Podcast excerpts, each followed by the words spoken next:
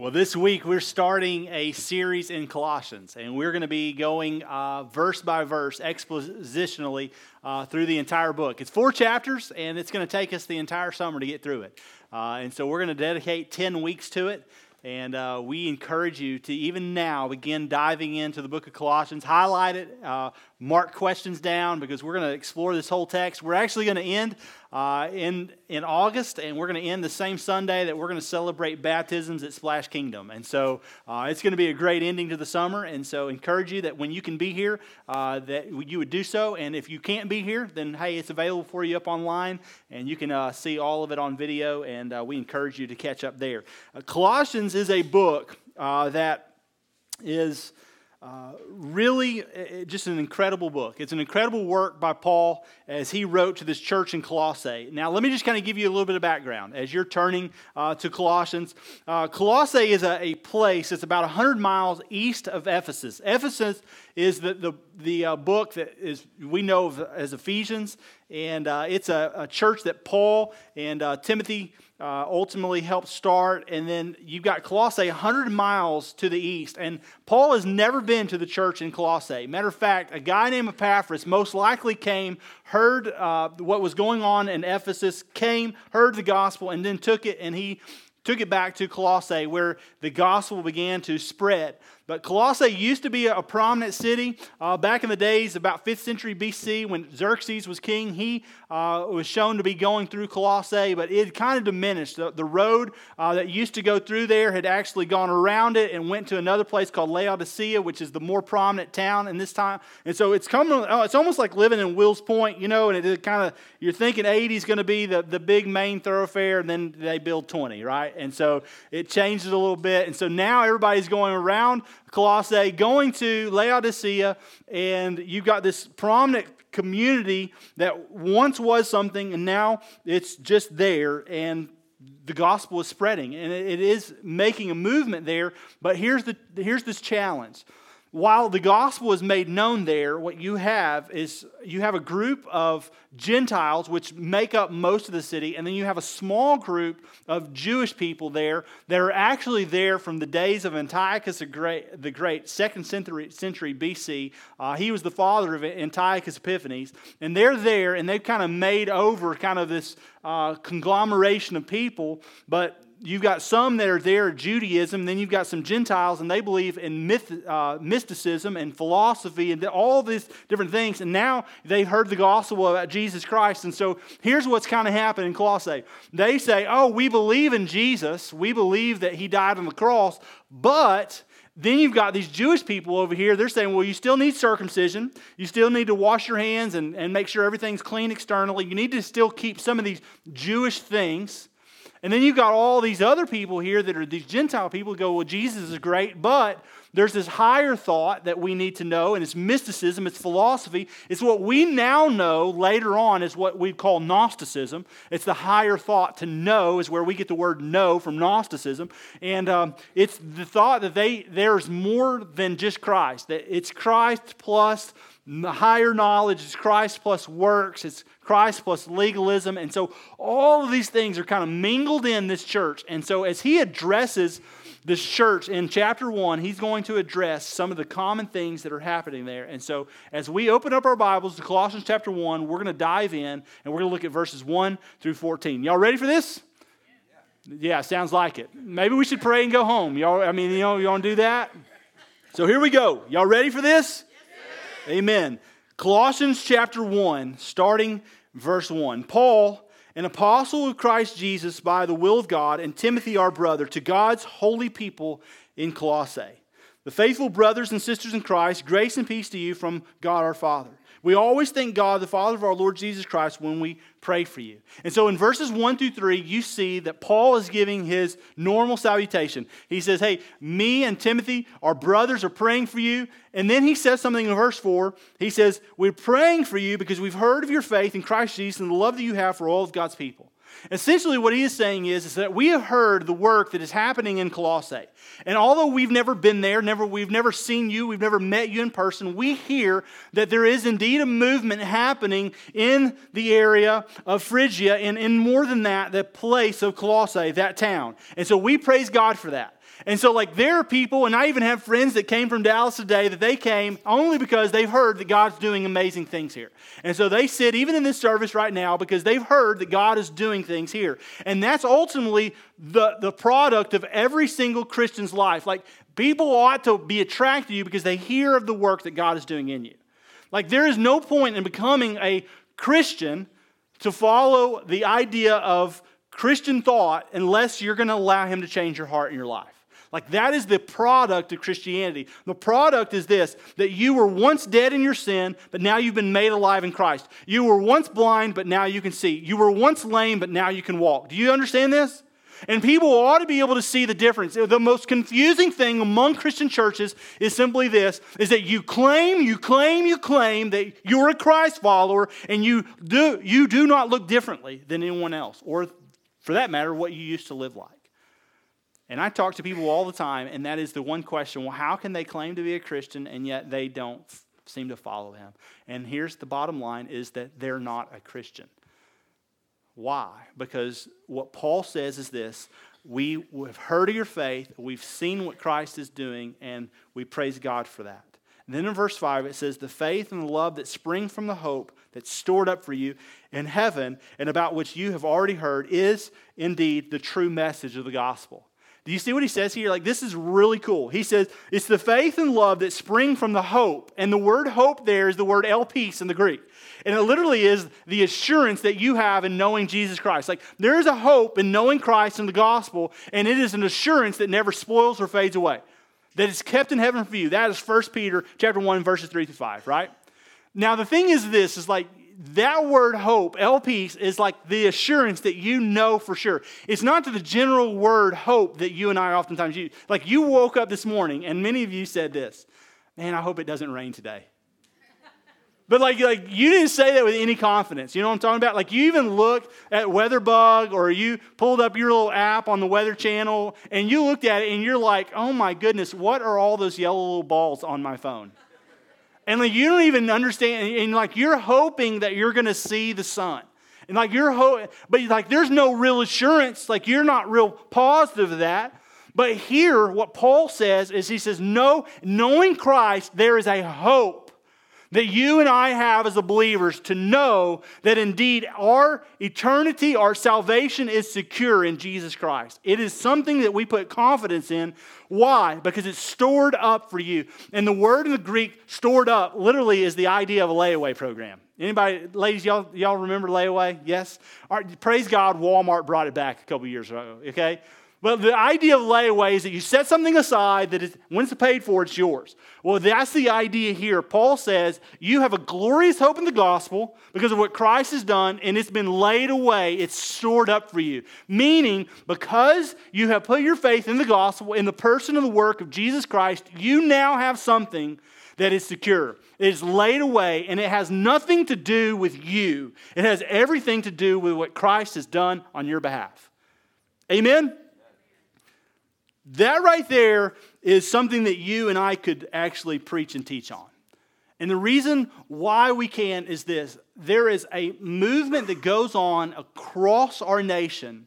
And the idea is this is that Jesus is indeed good. And yes, we should put our faith in him. And yes, we should believe in him. And yes, uh, he gives assurance that he overcomes sin. But what happens? What happens when we do something that is just enormous? That on the grand scheme of things, we do something so severe. Could it actually cause us to lose our salvation? Like, is there a point in time that because we become sinners or because we leave, maybe we're prone to wander from the God that we love, that maybe indeed He would just rip salvation away from us? And there is a prominent teaching that goes on that you could actually lose your salvation. But I want you to just hear this. Like, hear what Jesus said in John chapter 10, verses 27 and following. He says this My sheep listen to my voice. I know them and they follow me. I give them eternal life and they shall never perish. No one will snatch them out of my hand. And then in verse 29, he says, My Father who has given them to me is greater than all, and no one can snatch them out of my Father's hand. He says, My Father and I are one. He gives the idea here that he says, when you have a hope and an assurance of Jesus Christ, he said, You're in my hand, and he said, The Father's hand is even greater, and nothing can snatch you out of them. Does he in any way imply that you could ever lose your salvation there? what about Philippians 1 6? Being confident of this, he who has began a good work in you will carry it until the day of completion until the day of Christ Jesus. What about Ephesians 4:30 that you're sealed for the day of redemption? What about 1 Peter 1, 3, and 5 that you have a hope, and assurance that never spoils or fades away, that's kept in heaven for you? That's the idea that Paul was speaking of here. He says to the church of Colossae, it is Christ and he is enough. He is what gives you assurance. And so the question then becomes is this, can Jesus sin? No. And so if Jesus can't sin, then it means you can't lose your salvation. Why? Because your salvation was never up to your perfect work. It was never about your story and about what you did. It was never about your good works. It was never about you getting your life together. It was all about Jesus standing in the gap as your perfect substitute on your behalf. And so the gospel was never, it was never about you in the beginning. And so if you didn't do anything to earn the gospel and God's grace through the work of the cross, then how can you do anything to lose that gospel? Even better question, I think, if Jesus can't sin, how many times would Jesus have to die before it finally stood? That it just finally took in your life? Because the bottom line, what Paul says is this Christ is enough, and your salvation is not up to what you do or what you don't do. However, with that said, should you produce fruit in the gospel? Absolutely. And he goes on and he answers that very question. But he says, It's about which you've already heard from Epaphras, the true message of the gospel that's come to you. And he goes, There's nothing else for you to need, there's nothing else for you to glean. He says, The gospel is, is in, in some ways pretty simple. You're a sinner. You deserve death and condemnation and hell, and yet what? Christ gave his life for you. That because of the ransom and the purchase of the blood of, of uh, and the atoning sacrifice, that you could have life and have it to the full, right? That if you would deny yourself, take up the cross, and follow Jesus, then you can have life and have it abundantly. That's the idea. And he says all of that is true for anyone who, what? Puts their faith in the person and the work of Jesus Christ. It's Romans 10 at its best. So believe in your heart, confess with your mouth that he is Lord, and you would be what? Saved. And so he says it's Jesus plus nothing. It's not Jesus plus your works. It's not Jesus plus your confessional. It's not Jesus plus you somehow meeting up with a priest or a monk at a monastery. It's not about you getting some uh, higher calling in your life to be a pastor. And he goes, No, Jesus is enough. Jesus is all you need. And then he continues on, verse 6. In the same way, the gospel is bearing fruit and growing throughout the world, just as it's been doing among you since the day that you heard and truly understood God's grace. Do you see what he does? He says the gospel is going to bear fruit. And the gospel is going to bear fruit all across the world. Like one of the greatest highlights of going on mission trips, and you know, uh, we're taking mission trips here at Stone Point all across the year, and there's lots of different ones that you could choose from. But the reason that we encourage you to go is not simply that you could go and, and just do something for the week, it's not just so that you feel good about yourself. One of the greatest things about the gospel is that it's being made known throughout the world. I mean, that's the, really the idea of Acts chapter 1 8, that the gospel would what spread from Jerusalem to Judea to Samaria and to the uttermost parts of the earth. There is a tremendous work that's happening all across the world. And like when I'm sitting in Guatemala and I'm hanging out with some kids, or when uh, our peeps are, are there in Costa Rica and they're doing a vacation Bible school and they're singing or they're building a structure, they're interacting with other people. And though I can't ever speak their language or even understand what they say, and I don't even attempt to, I know that we have a commonality in Christ because the gospel is spread. And the gospel is spread through China and India. There are lots of places the gospel is being made known, and people are proclaiming the same Christ that you and I worship here in this little town called Wills Point, Texas. And the awesome thing is the gospel is not prevented from spreading. Like, believe it or not, it's going to go other places. And like, there's many of us that we would even say, well, I don't know why we keep trying to reach out because don't we need the gospel here? The reason we do that is because we can't stop the gospel. The gospel's not stoppable. It con- continues to spread and it will spread wherever the gospel is, and it will bear fruit throughout the whole world, and it does so because of God's grace. And he says, You learned it from Epaphras in verse 7. Our dear, dear fellow servant, who is faithful minister on Christ, for Christ on our behalf, and who also told you of your love in the Spirit. Now, this is where it gets a little bit interesting, okay? You ready? You're going to have to kind of hang with me a little bit. Look what he says. He says, You learned it from Epaphras. Well, earlier in verse 5, he says, It's the gospel in which you've already heard. And the idea, he says, okay, you've heard it from Epaphras, and he said, You've already heard it before. And so he, what he is saying is this quit adding to it.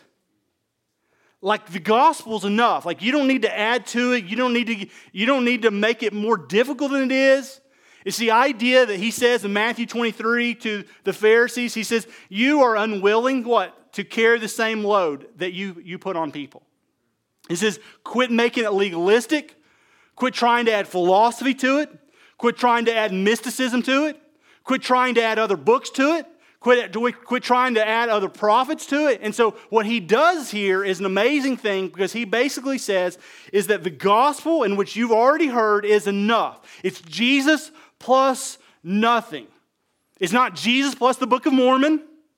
It's not Jesus plus the Pearl of Great Price. It's not Jesus plus the Watchtower Bible Tract Society. It's not Jesus plus some other great work. And so the question is well, how do you know that the gospel is all we need? Like, how do you know that what we have here, this message, is all we need? Well, I'm glad you asked. Look at John chapter 16. Hold your place there because we're going to come back and we're going to wrap it all up here in a sec. In John chapter 16, Jesus is talking to his disciples. And this is the eve before his death. So he's going to go to the cross the next day. And he's going to say something to them that I believe has significant, significant weight on this text and on our Bible. And the reason I show this to you is because what Paul is essentially saying to the church in Colossae is this quit adding things to the gospel. And I think you and I need to hear the same message today. Quit adding things to the gospel.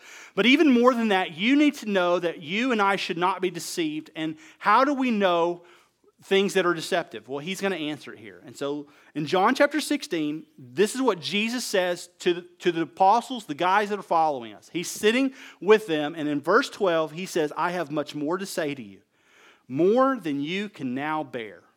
Now, gather this. You've got the 12 with him, you've got one that's about to betray him.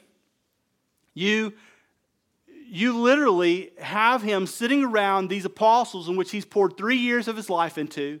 And he says, I have much more to say to you, but I can't say any more because you can't bear it. And so, like, he says, you're already struggling to understand that I'm going to die and in three days rise again. Because Jesus said it. Even in John chapter 2, he told uh, his, his followers, he even told uh, the, what, the Pharisees and Sadducees, he said, This temple will rise again in three days. And so the resurrection wasn't new, but do you re- remember Peter saying, No, Lord, you're not going to die? Peter had a difficult time understanding that there was going to be a death, a burial, and a resurrection. They weren't at the tomb counting down 10, 9, 8. I mean, they weren't ready for him to come back. And so Jesus says, I've got much more to say to you, but you can't bear it right now. Like he, they couldn't even gather what the rapture of the church was going to look like. There's no way they understood the verse Thessalonians 4 when he's coming back to receive us in himself, even though he said it in John 14 to them, didn't he? That's the glorious hope of the believer. Do not let your hearts be what? Troubled. Put your faith in what? God. Put it also in me. In my father's house there are what? Many rooms.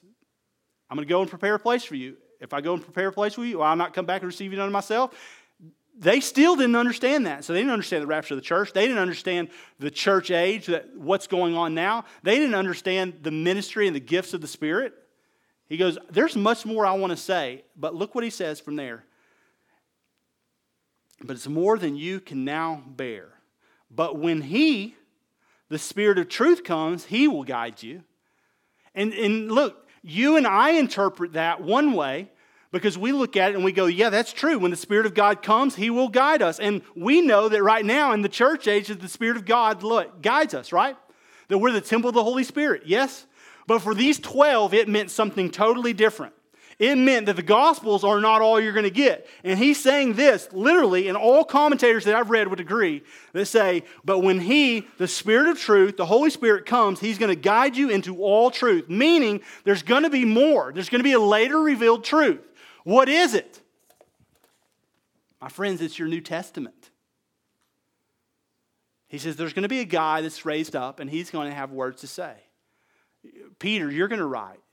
God is going to guide you and He's going to instruct you in things to say. And there's going to be more text to our Bible. It's not going to just end with the prophets and the Gospels. There's more to come, and the Holy Spirit's going to guide and interpret us in all these things. And look what it says in the latter part of 13. And he will not speak on his own, but he will speak only what he hears, and he will tell you what is yet to come. And so when you see the book of Revelation, you see that that's the end of what to come. And so here's what I want you to understand, and this is what I want you to know, and this is really truly the message that Paul was writing to the church of Colossae.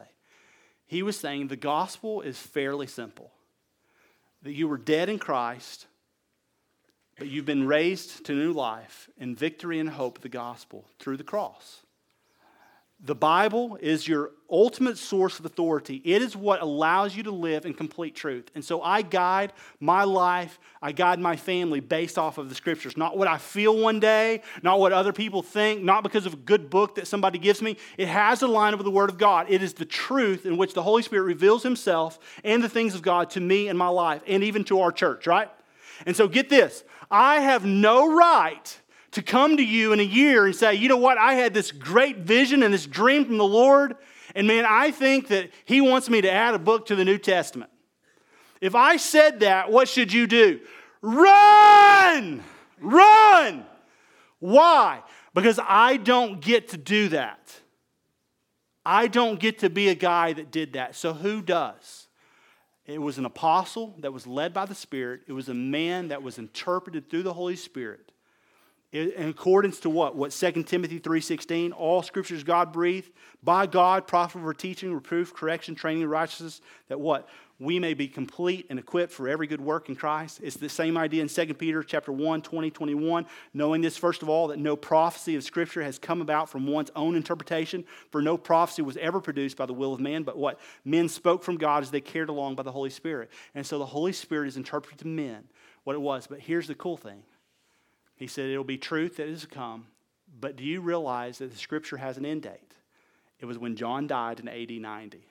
And so Revelation is the culmination, is the final book. You have in Ephesians, or I'm sorry, you have in uh, Genesis, you have the Edenic covenant, you have a man who fell because of his sin. And in Revelation, you see how everything is being put back in its proper place. And so, what does that mean? Like, what does that mean to you and I? Well, here's what it means it means when a Mormon shows up at your door and they knock on your door and they go, Hey, do you believe?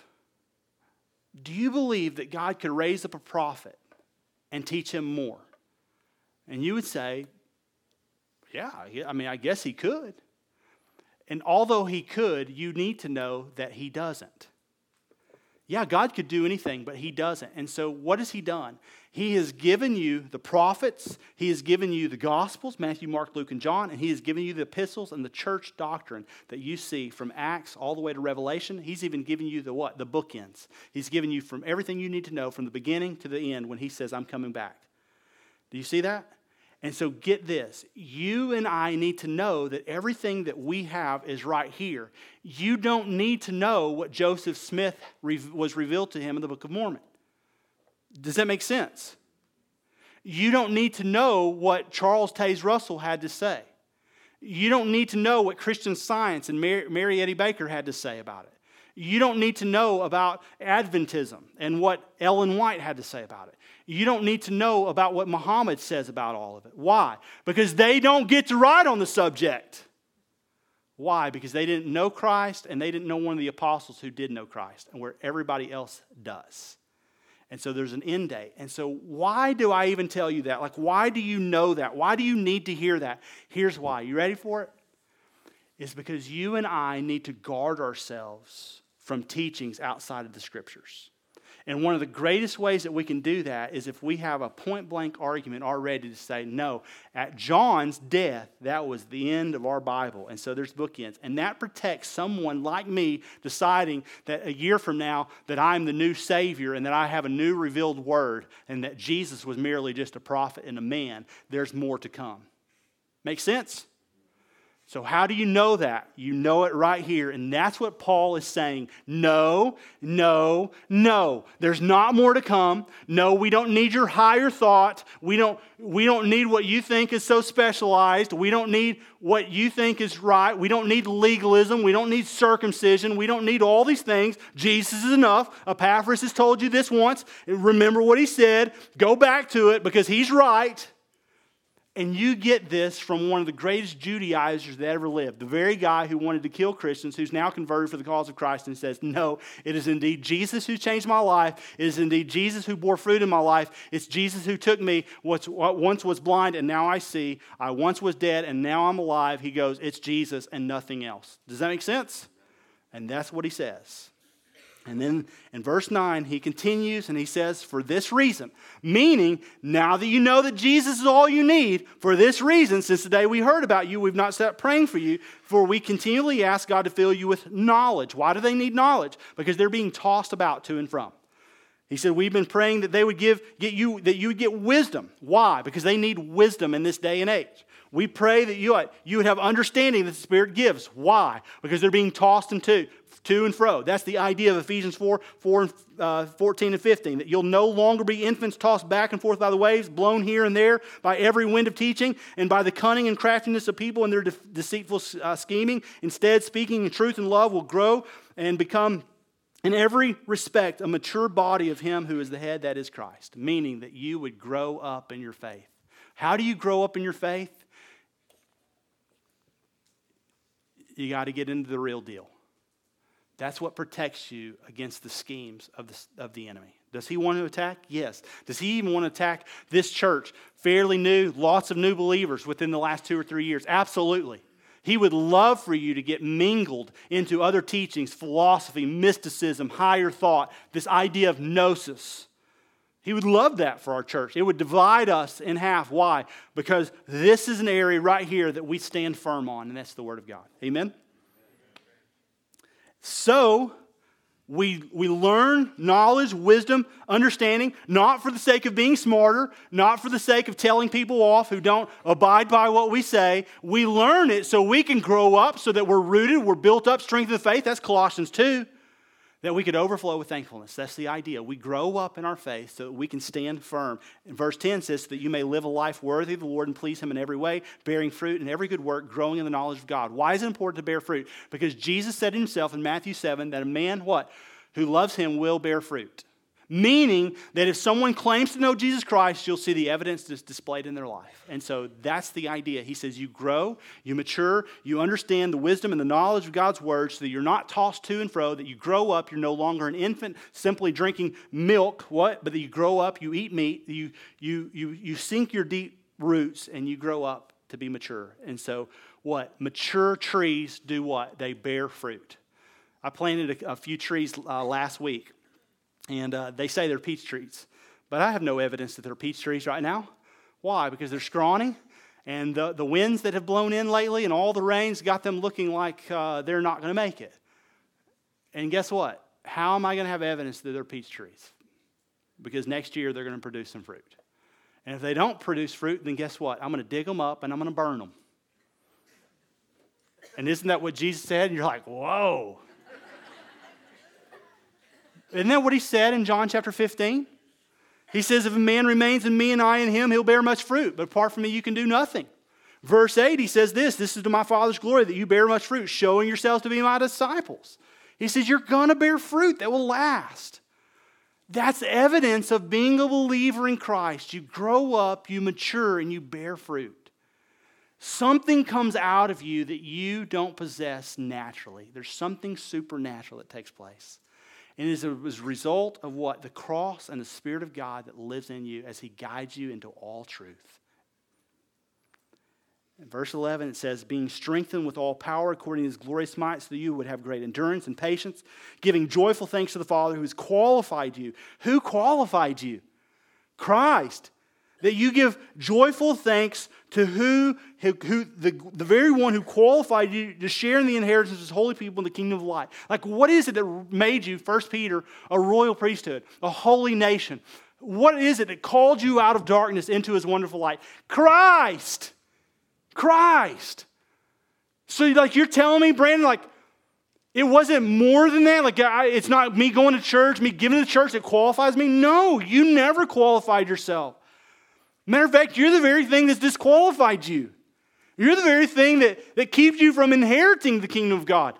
It is indeed your muck. It is indeed your sin. It is indeed all the filthy sludge that's in your life. It is the darkness in which you dwell in that prevents you from ever seeing the face of God. And yet, while you were yet a sinner, Romans 5 8, Christ died for you.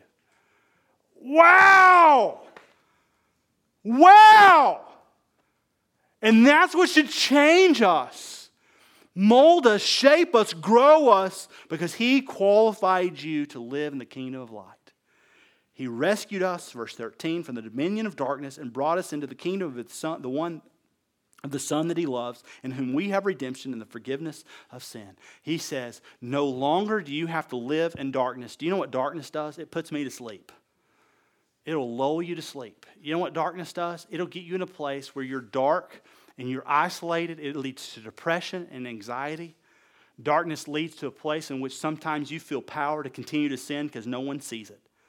But ultimately, what darkness does is it separates you from the one true gospel, the light. And here's what the gospel says the gospel, and when it's received, and when it dwells in you richly, when it produces fruit in you, it allows you, get this, it allows you to do something that no one else can do. It allows you to grab everything that's over here in the darkness, and you can bring it right here, knowing that Christ has redeemed it, paid for it, and that it's been spoken for. And so, like, there's some of us in here, like, we, we just mingle in our darkness. There's some of you in here that you're like, I live in a town and I live in a community that if they knew everything about me, they would have nothing to do with me. Well, here, here's how I stop gossip. You ready for it? You ready? Y'all want this? This is good for our town. You know how you stop it? You go, Yeah, I did that. I did. I, I did that. But Christ has spoken for it. Yep, that was me. I did. I drank way too much at that wedding. you know what? I just praise God that He he spoke for it. Yeah, I, I, did. I lied. I cheated on my taxes. I did. I've already paid the penalty. I paid them back, but hey, that's me. I, God's redeemed it. Isn't that cool? Yes, I lied. I did. It was easier for me to, to put the scapegoat on someone else than for me. But I did it, and Christ has paid for it. Yes, I was a lazy husband. I wasn't there when I needed to, and my wife left, and I wish I could get it all back, but I confess that God has redeemed it. Yeah, I did that. That was me. But He called me out of my darkness into His wonderful light. It wasn't about what I did, it was about what He did, and He allows me to be free. That's the gospel. And what's awesome about it is that you don't need more than the gospel. The gospel is enough, it speaks on its own. Amen? Like, that's awesome to me. And so let me close with this Luke chapter 23. You have a narrative about a couple of guys on the cross next to Jesus. As the hours progress that day, you have people who were insulting Jesus. You have soldiers who are yelling at him and defaming him. And as he has this sign over the top of his head that says, King of the Jews, people are mocking, jeering, spitting on him. And they're saying, Hey, if you're the Savior, get off the cross. If you, why don't you do something? If you're as powerful as the angels, why don't you just go ahead and, and take care of it all? And Jesus just says nothing. And you've got one thief on one side, and he just begins to pick up steam with the crowd, and he mocks and he jeers. And yet you have another one who might have started off in the morning with everyone else, but as the hours progressed and he saw something about Jesus, he saw something that no one else saw, he came to the point where he spoke less and less and less, and he began to take in more and more and more, only the point where before he took his last breath and before Jesus ever said and uttered the words that are the greatest words in history, it is finished, he professed his faith in Jesus Christ, and he said, Indeed, I do believe, Jesus, you are the Son of God. Now, think about this for a moment, because this is what Paul was trying to say to us and to every single person who reads the book of Colossians. Did that thief did he have the opportunity to get off the cross and kneel before Jesus? No. Did that thief ever get to the baptismal waters? No. Did that did, did he ever get did he ever get to the confessional or to midnight mass? No, he didn't. Did he ever get to take the Lord's Supper and communion with everybody else? No. So what did he get? He got grace. He got grace. knowing that while he stood in the proper place, nailed to the cross because he was a thief, a thug, and a sinner, God made him a saint instantly through the person and the work of Jesus Christ. And it was even before the words, it was finished. And so, can you imagine that if he said today, you're not going to be in purgatory, you're going to be someplace out in the abyss, you're going to be with me, that to depart from the bodies to be present with the Lord, you're going to be with me today in paradise? How much more does that work together for us as the church when Jesus declared the words, It is finished. That's the greatest words in your Bible. It is finished. What does that mean? It means I don't have to keep doing church out of legality. I don't have to keep going because that preacher keeps texting me. No, you go because you love Jesus Christ. You go because you believe that his cross was sufficient in your weakness. 2 Corinthians 12. You go because you believe that the gospel is going to be made known throughout the world. And yes, I know, like you and me, that we're not perfect. Got it? Man, I bring this crap out of the darkness and go, man, I'm not perfect. Man, as a pastor, I fail. Praise God that he said it's finished. Praise God that it's Jesus plus nothing else. Amen? And so I pray that first, uh, or Colossians chapter 1, verses 1 through 14 are encouragement to you to know that here's what you need. You need Jesus Christ to build your foundation on the Word of God. And you don't need philosophy, higher thought. You don't need mysticism. You don't need legality. You don't legalism to what? Come into a relationship with Jesus Christ. But you do need to know this that if He lives in you, He is going to bear fruit in you, right? And so, are you going to produce things? Yes, absolutely. But you're not producing them in your own strength or for your own merit. You produce them because Christ lives richly in you. He has rooted you, He has built you up, He has strengthened you in the faith, and He overflows with thankfulness out of you. Colossians 2. Why? Because you have put your foundation on the solid rock of Jesus Christ I stand. No other what?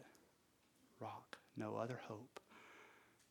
Nothing less than Jesus Christ and his righteousness. That's it. Amen. Let me pray for you, church. Heavenly Father, I thank you for today. I thank you for the words, it is finished. More than that, I thank you that as you look at the words, it is finished, that it's the perfect tense verb. It's done. It's, it's perfect. It's, there's nothing more to be done. And so, Lord, I pray that we would grab hold of those words, that, Lord, we would not be held captive by higher thought, by mysticism, by legalism, by Gnosticism, uh, by asceticism, uh, that we wouldn't be taken astray by uh, other people who claim to have had more. Uh, that, Lord, that we would know that everything that we need and everything that we have right here in the Word of God is sure and it stands on its own. And Lord, I pray that you would guide us through the Holy Spirit into all truth. Lord, reveal to us what it is that we're supposed to do. Lord, thank you that, Lord, that you didn't simply send your son to redeem us and then go away only to leave us dangling out here on our own. Thank you, Lord, that you gave us the ultimate counselor, the ultimate helper in the Holy Spirit, who lives in us, who indwells the believer, and Lord, who guides us into your righteousness. Lord, we thank you for your word that it corrects us, it trains us, it rebukes us towards righteousness for your sake, for your glory. Lord, we thank you for the church. We thank you, Lord, that there are men and women who are able to come alongside of us and spur us on towards love and good deeds. We thank you, Lord, for for people who sharpen each other as iron sharpens iron, so one man sharpens another. Lord, we pray, God, that you would lead us toward those things, that you would dwell in us richly. Lord, help us to produce fruit that lasts.